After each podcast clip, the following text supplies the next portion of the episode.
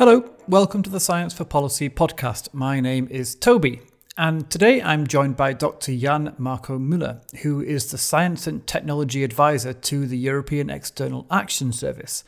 Uh, that's a position that was created about six months ago.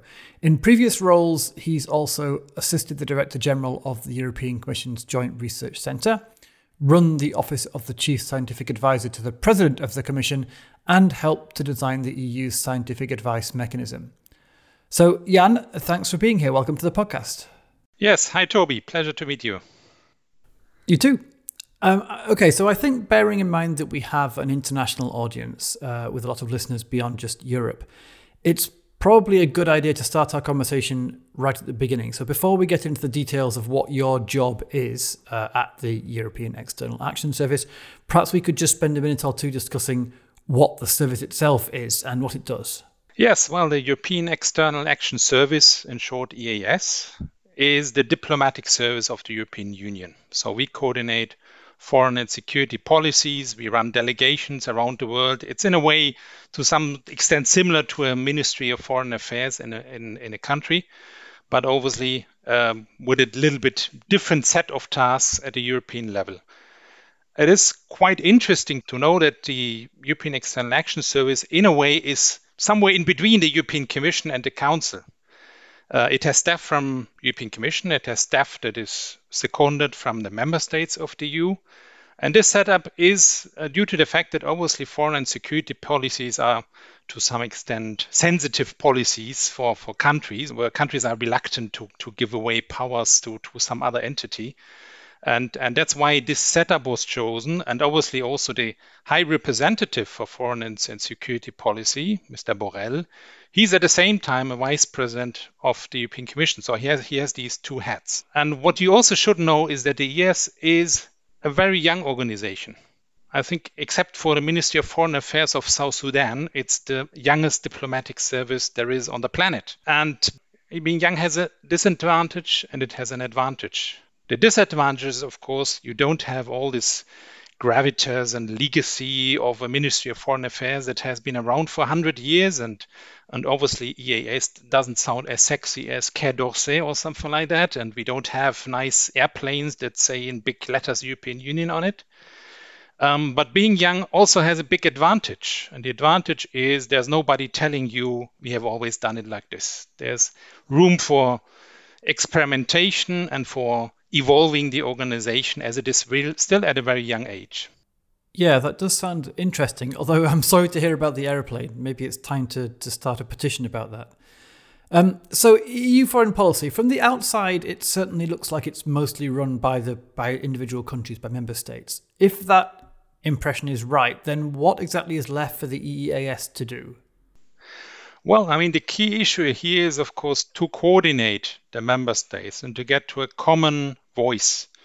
Of course, all member states they have their specific national interests, which they exercise through their ministries of foreign affairs. But we all know if we want to be heard at a global level, we need to work together.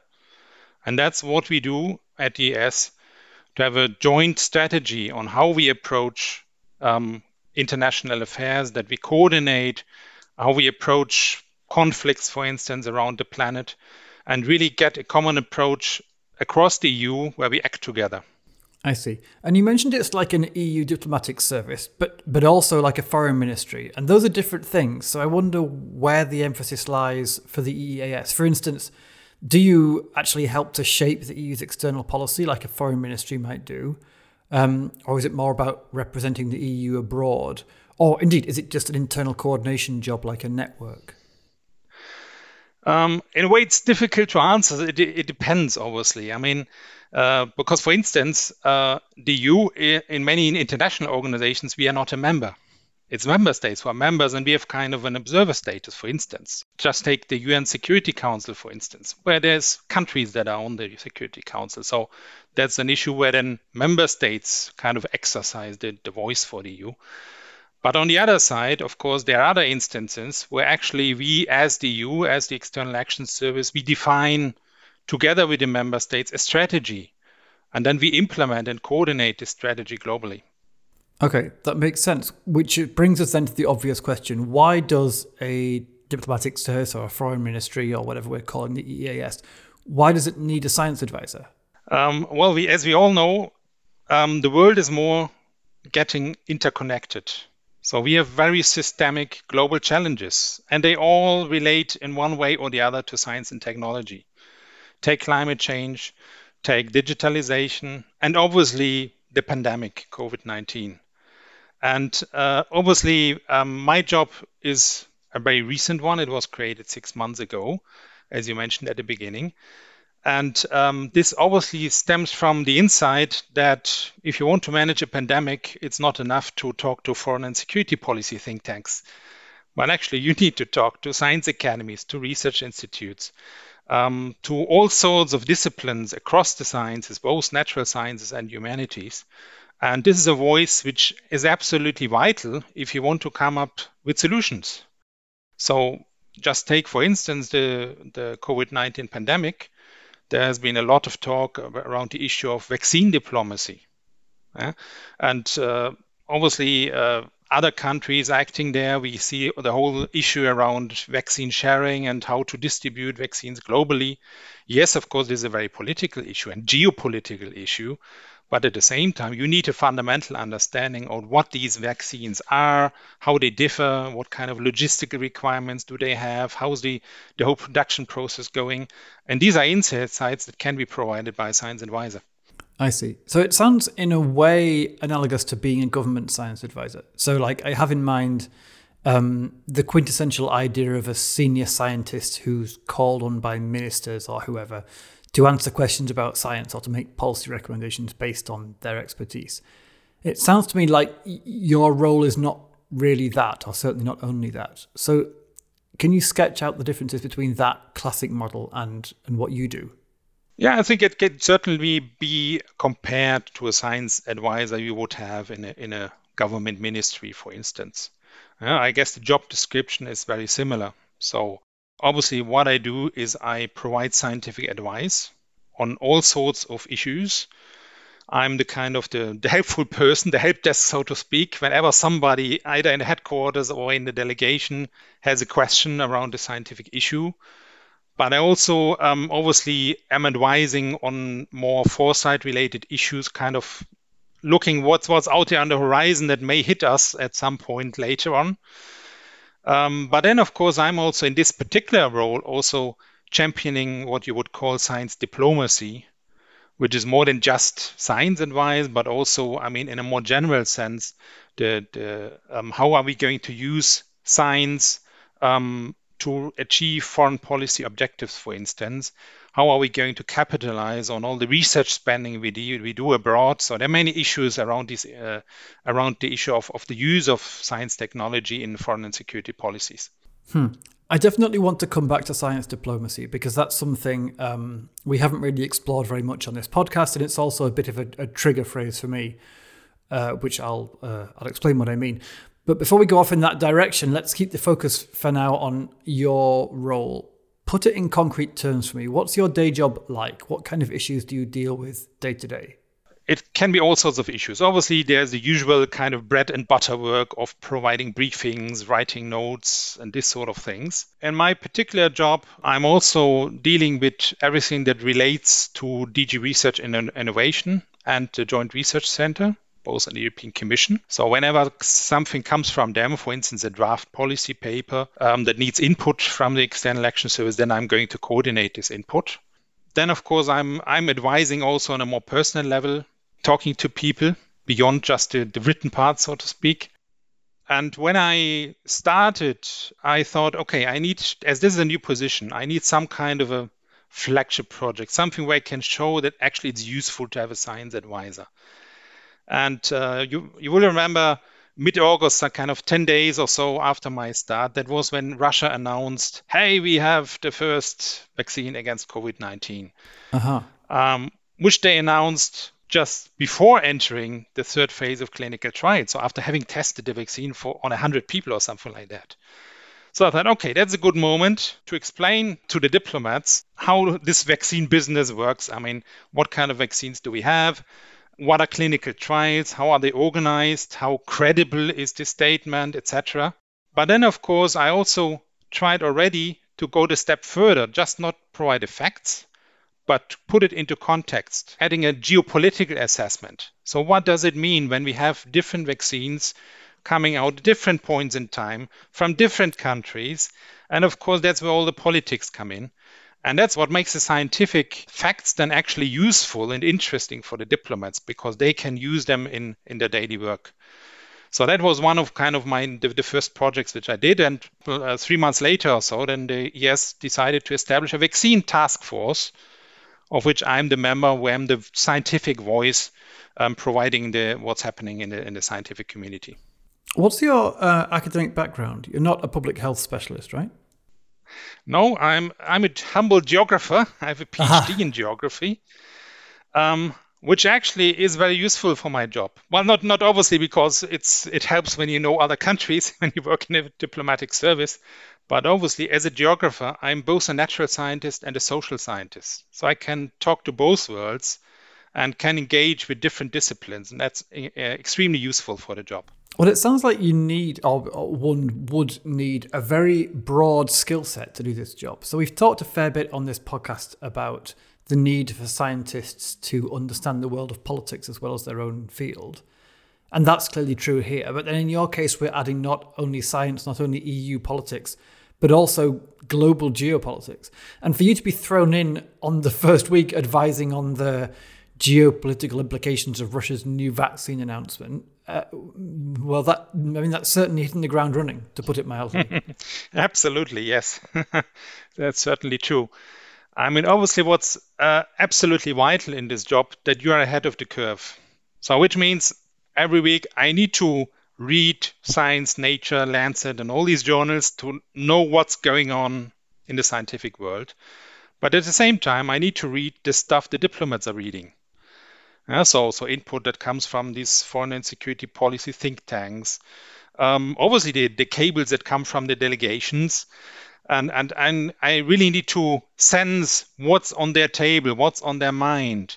And then, of course, when you come as a scientist into such an environment, you need to understand how this organization ticks, what's the jargon, the slang they use, you know. So, what is a démarche? I, that's of course a common word to diplomats, but a scientist probably doesn't know what it is. I, fill me in. What's a démarche?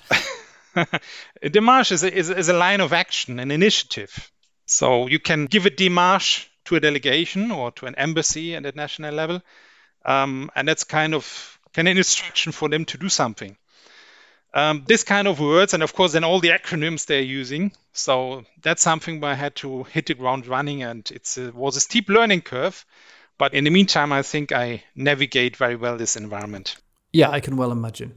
It's interesting because so you describe, as it were, your clients as both the internal staff of the EEAS when they need science advice, and also diplomats. And the internal side, I can I can fully appreciate the value immediately, but I'm interested in how much influence science has. So therefore, how much influence you have, I suppose, with the diplomatic crowd. Because foreign policy seems to me to be an area where governments quite jealously guard their personal control. So I mean, not just at national level where you where you usually see foreign policy as like an exclusively executive competence, but also even more so in the EU, where member states are really strongly in the driving seat and other institutions have much less input. So foreign policy is arguably one of the most politically sensitive and indeed most politicized areas of policy with many different interests competing. In which case, my question is in that environment, how much appetite do you feel there is from the people who do that work, from diplomats, for scientific input. Um, I'm asking both if people do seek your advice and also, having sought it when you provide it, do these people then have the political room for maneuver to take it on board? Um, I must say, since I started, wherever I went, I met only open doors. There is a huge interest in science and technology because, of course, the diplomats themselves they also struggle in understanding what's happening around us in the world, and we help them to understand it so that's that's very important. Of, of course, there are also the voices that say mm, science diplomacy. Uh, that's yet another diplomacy. We have already water diplomacy and climate diplomacy, and it will cost money. And and these usual kind of arguments. Then you will also hear from from time to time. But but generally speaking, I must say, um, everybody has been welcoming me, and many in the meantime are proactively approaching me.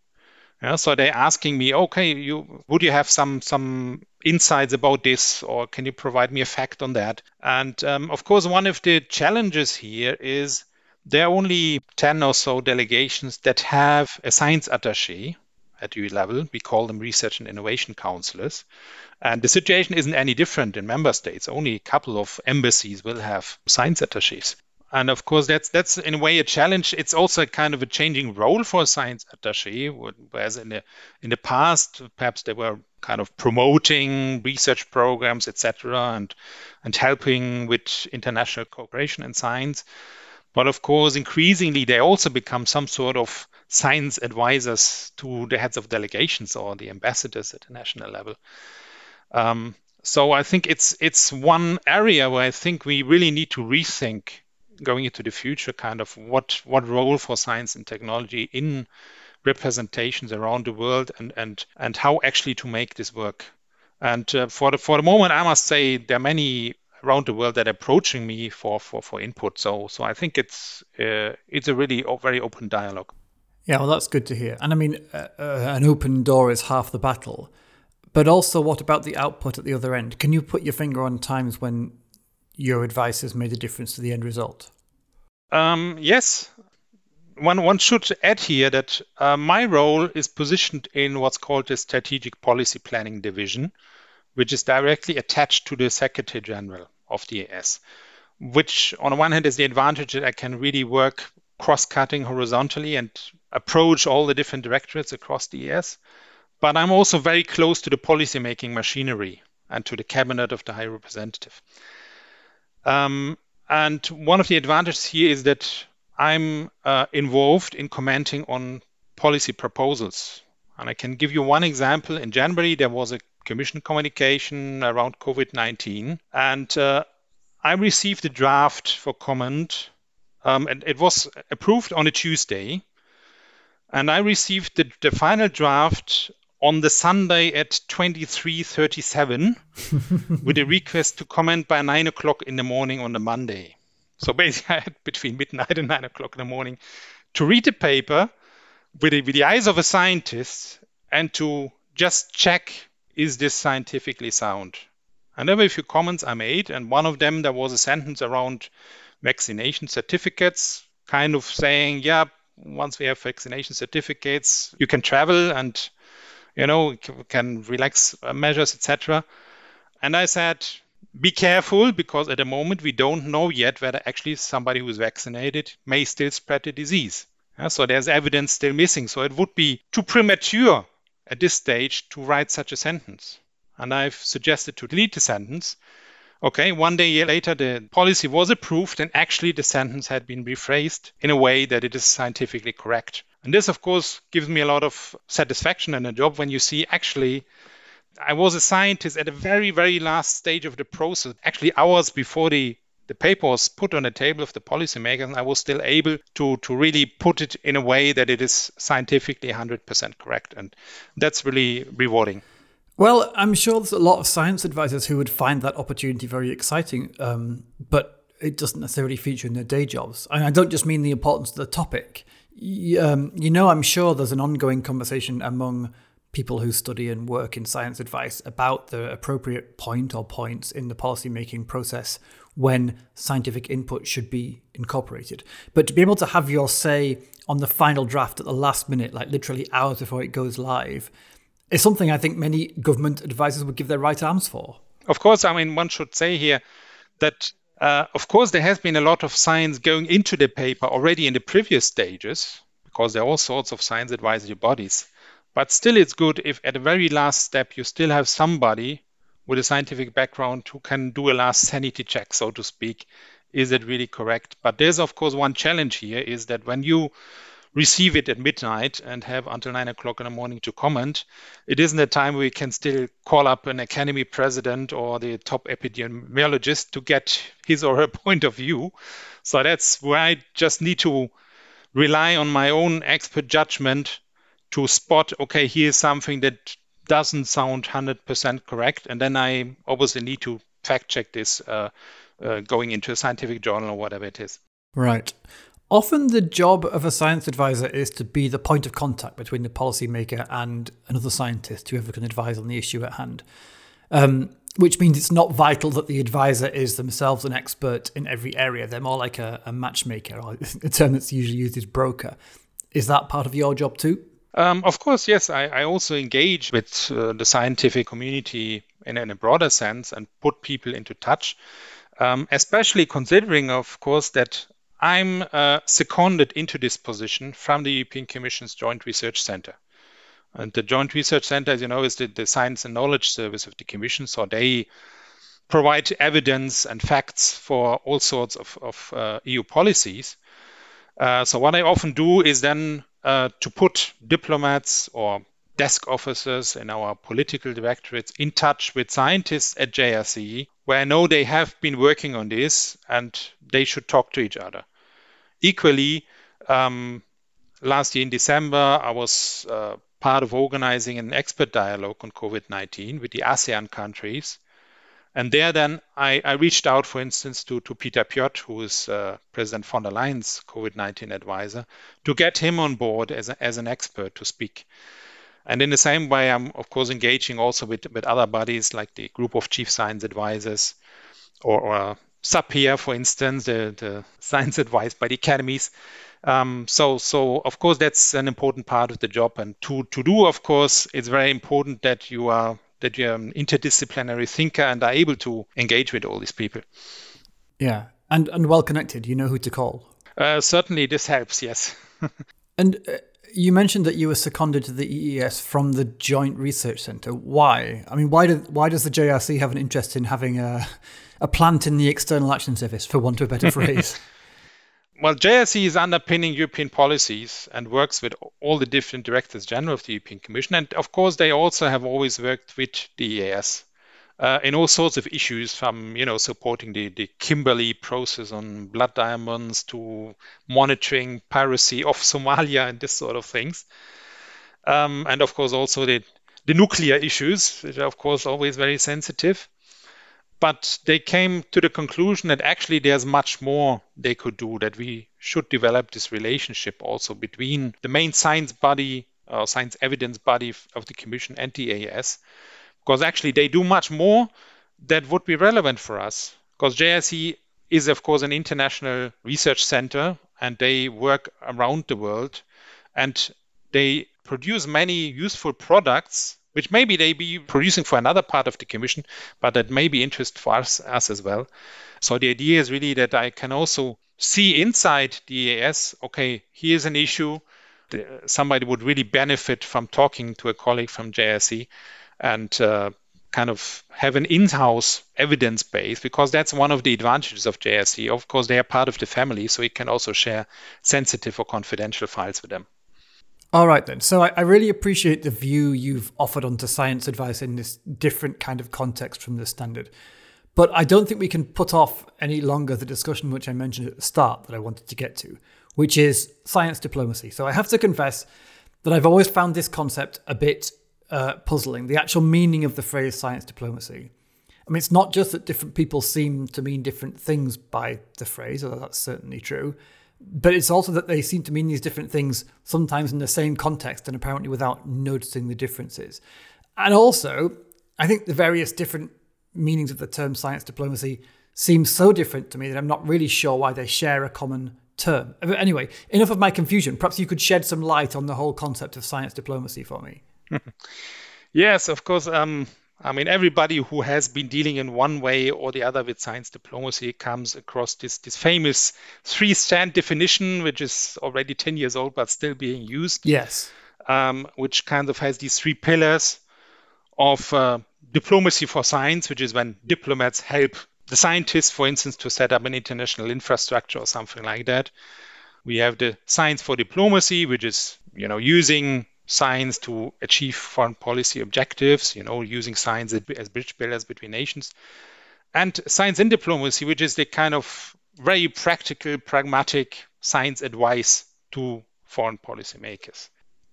I'm I certainly in my current role much more in this last pillar on actually the providing the science advice. Although I'm also looking into, you know, how can we use more strategically science in, in, a, in a broader sense. What I found perhaps a little bit a problem, let's say, is that science diplomacy has always been very supply side driven. So you have the science ministries, the science advisors, the science institutions, all talking about the great good of, of science and how we can help the diplomats and so on. But there's a still a lack on the demand side. Actually, diplomats approaching the scientists and demanding uh, solutions. Yeah, so you can go to any science diplomacy conference and, and the science will probably outnumber the diplomats by a number of 10. So that's that's something where I want to put my focus on in actually generating this demand. And this is about really raising the appetite for science in the diplomatic service. And, and one very practical things to do it, just, just to give you an example, our division has always been in the past providing what we call a reader's digest, so a kind of weekly newsletter with interesting stuff the diplomats should read. And in the past, this has been, you know, interesting articles from major newspapers or, or uh, think tanks or something like that. And now I make sure that regularly in these newsletters you find also articles from Science or from Nature or from other journals, which of course those that are kind of understandable and to lay people, so to speak, who are not too technical, but still who kind of provide a perspective from from the science side. And and this way kind of slowly get the diplomats used to, to reading such articles and actually to ask questions. And I hope that by this also, and, and of course, strengthening also going into the future um, training, for instance, for diplomats and, and making sure science is on the menu, so to speak, that we actually make diplomats ask questions to science. And, and I think that's that's one of the key roles in my job, I think. Great. Okay, so building demand as well as supply. Um, what else do you have in mind for the future of science diplomacy, the next five or 10 years, say? Mm-hmm. Well, first one should say, of course, there is a whole science diplomacy community out there that has developed over the past years, and it has developed very well. So the European Commission put a lot of emphasis on it and has funded three major projects through the Horizon 2020 program, um, which really advanced our knowledge about science diplomacy, the methodologies, and also produced all sorts of training material, etc. And we also increasingly see now also in member states science diplomacy strategies coming. And as I said, there's a whole scholarship around it that, that has developed. So I think that's a, a very good sign. But going into the future, as I said, it has been very much dominated by the science side, and we really need to get the foreign ministries and the diplomatic services much more active in this. So I see, in a way, kind of four priorities. One is, of course, what we just mentioned. So the issue of training, of raising the scientific literacy, so to speak, in, in the diplomatic services. That's definitely the one area where we have seen already development, but I think which we need to kind of mainstream and really institutionalize also in, in diplomatic schools and so on. Then there's the issue around reviewing how are we procuring scientific evidence in diplomatic services. So is our evidence base broad enough? is our stakeholder base diverse enough? And what are the processes to ensure that the scientific advice is robust? I think that's an area. Uh, the third area is, of course, the issue around using science more strategically to achieve foreign and security policy goals. Um, of course, you see all these uh, stories, you know, that European scientists work with Iranian scientists, and we have these international organizations where, where um, scientists from all over the world come together but that actually needs to be linked to real foreign policy goals. So, what do we want to achieve as European Union internationally? And here, if you think of the crisis of multilateralism, which we have seen in last years, and the need to reform uh, international organizations such as the WHO or the WTO, I think we're going to need a lot of scientific input. And, and perhaps finally is the issue around what we call public diplomacy. So it's the outreach to the public and and showing actually the the advantage of, of using science in, in, in foreign policy in a, in a very concrete terms, and also capitalizing on all the investments we do in, in research and innovation around the world. How, how might that be done, that last category? Oh, in the last category, yeah. I mean, uh, for instance, I mean, we have all these network of alumni of uh, European programs like the Marie Curie program. We have uh, all sorts of European scientists living in a diaspora. So, in a way, they're, of course, ambassadors for European science. Uh, and when you have somebody who is employed in whatever it is in China and the United States, of course, they work also with, with European partners and they can help us in, in kind of conveying, say, uh, the message of how we approach science, uh, the values we have in the European Union. And I think we should much, much more capitalize really on, on all the people that can help us. Mm. And you've reminded me of something I read on Twitter, if not on your Twitter feed, then someone else's, um, about a network of foreign ministry science advisors that you're creating. Is that right? Yeah, well, um, when I started at a European External Action Service, um, I thought, okay, is there somebody like me in member state foreign ministries? Um, because I wasn't aware of any network of them or I didn't even have any phone numbers or anything. So I approached the different ministries and asked, who is the who is the voice of science in your ministry? And of course, setups are very different. So in some cases, you have actually a chief science officer, like in the Netherlands, in a foreign ministry. But then you have others. Czech Republic has a special envoy for science diplomacy. The Slovaks have an an ambassador at large for science and innovation. Or in other ministries, you have you know, there's science diplomacy people embedded into cultural diplomacy, or like me, sitting in a policy planning department. Um, so actually, I kind of gathered this group when we had a first first meeting, and it's still growing. It's still a growing network. And what I made very clear to them from the start, I don't want you to represent your countries. I see these rather as a community of practitioners where we can help each other, where we can share experiences, where we can share insights or, or papers or just have a contact in the other country when there is an an emergency or some issue that you need to solve. You know the, the famous single number to dial. Uh, if you want to talk to the one speaking about science in a foreign ministry. And so that's the background of the network. So it's just started, it's just evolving, and and uh, everybody is saying great that we finally have such a network at the European level. Yeah. And these people are mostly scientists, I guess? Uh, it's a mix, actually. Yes, there are some uh, doctors or even professors um, who may also even still be teaching part time at universities. And in other cases, it's actually career diplomats who came to the role either because out of personal interest or because they have been dealing with, you know, international climate negotiations or whatever. Um, so it's really a very mixed uh, breed of people. But what unites them is that all of us, we want to stand up for science in the foreign ministries. Yeah. A final question, maybe. Do you think that your position of a science advisor in the EEAS uh, is meant to be a permanent one? Will this role stick around in the future? Or, given what you've said about the developments you're working on, will there eventually be a better model? Um, well, we will see. I mean, as I said, it was uh, created just six months ago. Um, as I said, I'm seconded uh, from the Joint Research Center. Usually, such a secondment is for a year, which has technical reasons. It may be extended into the future. And of course, I, I do hope that the European External Action Service by now sees the advantages of having a science and technology advisor. And, and actually, I'm very encouraged by the feedback I'm getting. The other day, I had uh, a talk with one of the managing directors in the External Action Service, and she said she found my messages always very refreshing because they differ from the usual messages she's getting from other parts of the organization. Um, um, so, and it's of course uh, important to have this different view. Of course, I know as a scientist, I'm not the only one providing input here. Actually, what was quite funny that the first day I came to the External Action Service, I noticed they have put the office of the science advisor next to the office of the advisor for faith and religious affairs.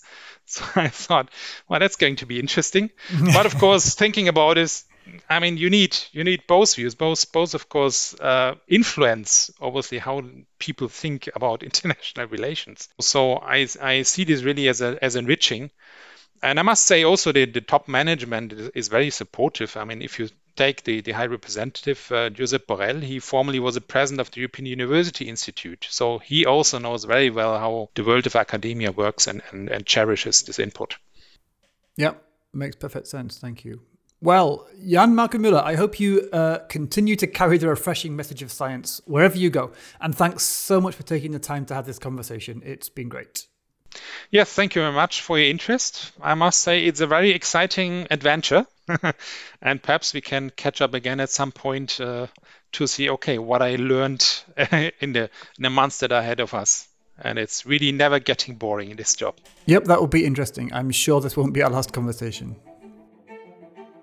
The Science for Policy podcast is produced by SAPEA. We're a consortium of Europe's academies and learning societies, and we're part of the European Commission's scientific advice mechanism. We provide evidence and expertise to inform the work of the group of chief scientific advisors. SAPEA is funded by the EU's Horizon 2020 programme for research and innovation and you can find lots more information about us and our work at sapea.info.